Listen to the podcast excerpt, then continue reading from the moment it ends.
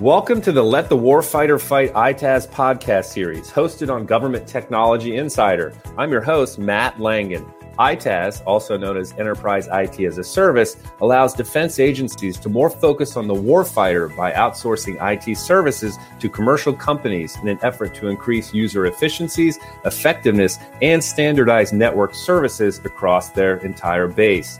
Today is part two of this podcast series that focuses on LOE 2 otherwise known as Lines of Effort 2, where we speak with Anita Stanton, who's the Senior Client Executive Army and DoD programs at Verizon, about EITaaS and end user services for the DoD and much more. And Anita, thanks for joining us today.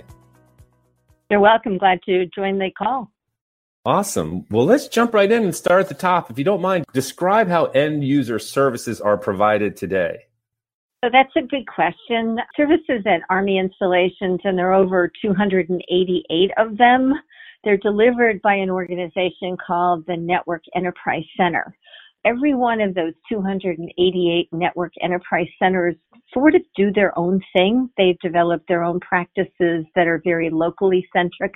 What the Army's been looking for is trying to develop some standardization across those 288 locations so that they can more effectively manage and more effectively deliver end user services.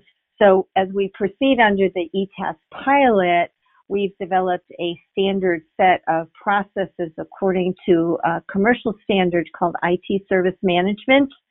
And we can apply the service levels at all installations so that they have expectations for a level of service that is applicability to all services and all users.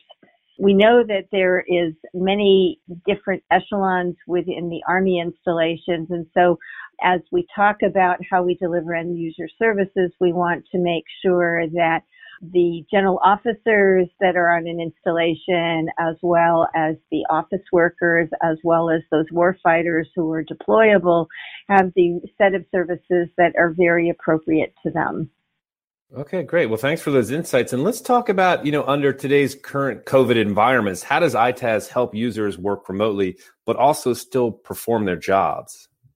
So, as you well recognize, COVID has prompted a lot of changes in how we do work. And I think the biggest change that everybody recognizes today is we work remotely. So, places like Fort Polk and Fort Benning and some of the other Army installations and military installations, people are now working from home. And in order to do that, you have to have two things. You have to have the network connectivity to all of the applications, all of the resources that you need to do your work that you would normally be doing on your office on the installations. So providing that remote network capability is a key component of how EITaaS has moved forward and making sure they're on virtual private networks. They have the security that they need and also access to those applications from a home office. So we've done a lot of work to make sure that they can get to those capabilities from wherever they are. And this can be while they're on travel, while they're at home, while they're on an airplane, or when they're deployed. So it's been a real challenge, but the satisfactory that we have gotten from the warfighters has been outstanding that they can continue to do everything that they did when they were on base. In fact, in many cases, they don't want to have to go back to their office. Wow, yeah, it is amazing how quickly everybody has pivoted in what we call the new normal today. And let's shift and talk about collaboration. If you don't mind, tell us about the importance of collaboration when it comes to end user services for the DoD.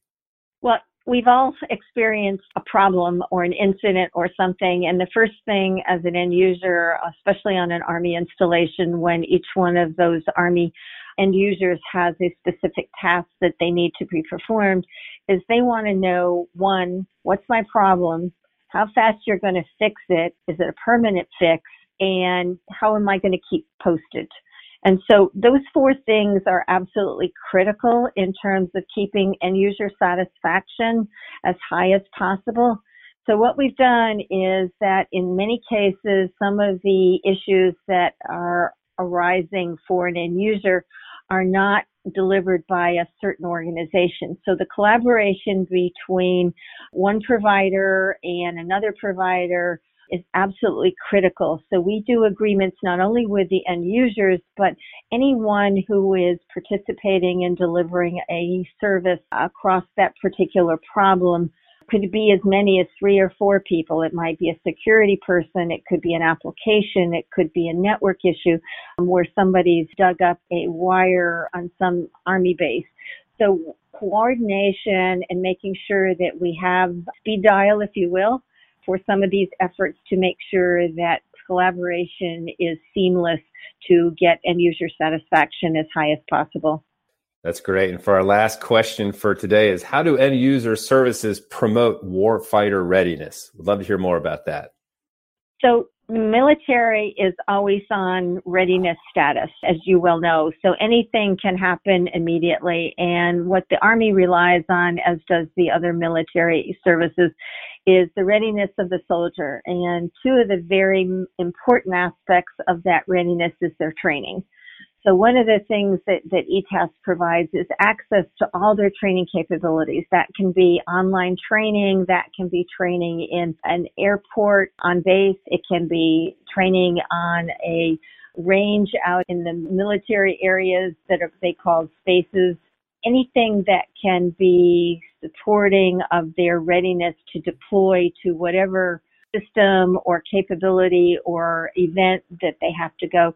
The other thing that's absolutely critical on the readiness side status, the logistics and their personal information. So making sure that they know when paychecks are coming, they know when their medical items need to be taken care of.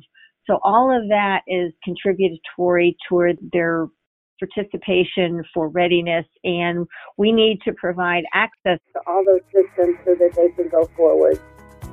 That's great. What a perfect way to end this episode of Let the Warfighter Fight EITaaS podcast series hosted on Government Technology Insider. And as you heard, today was part two of this podcast series that focused on LOE 2, otherwise known as Lines of Effort 2, where we spoke with Anita Stanton, who's the senior client executive at Verizon, about EITaaS and end user services for the DoD and much more. And stay tuned for further episodes of the Let the Warfighter Fight EITaaS podcast series hosted exclusively on Government Technology Insider. And Anita, thank you so much for your time today.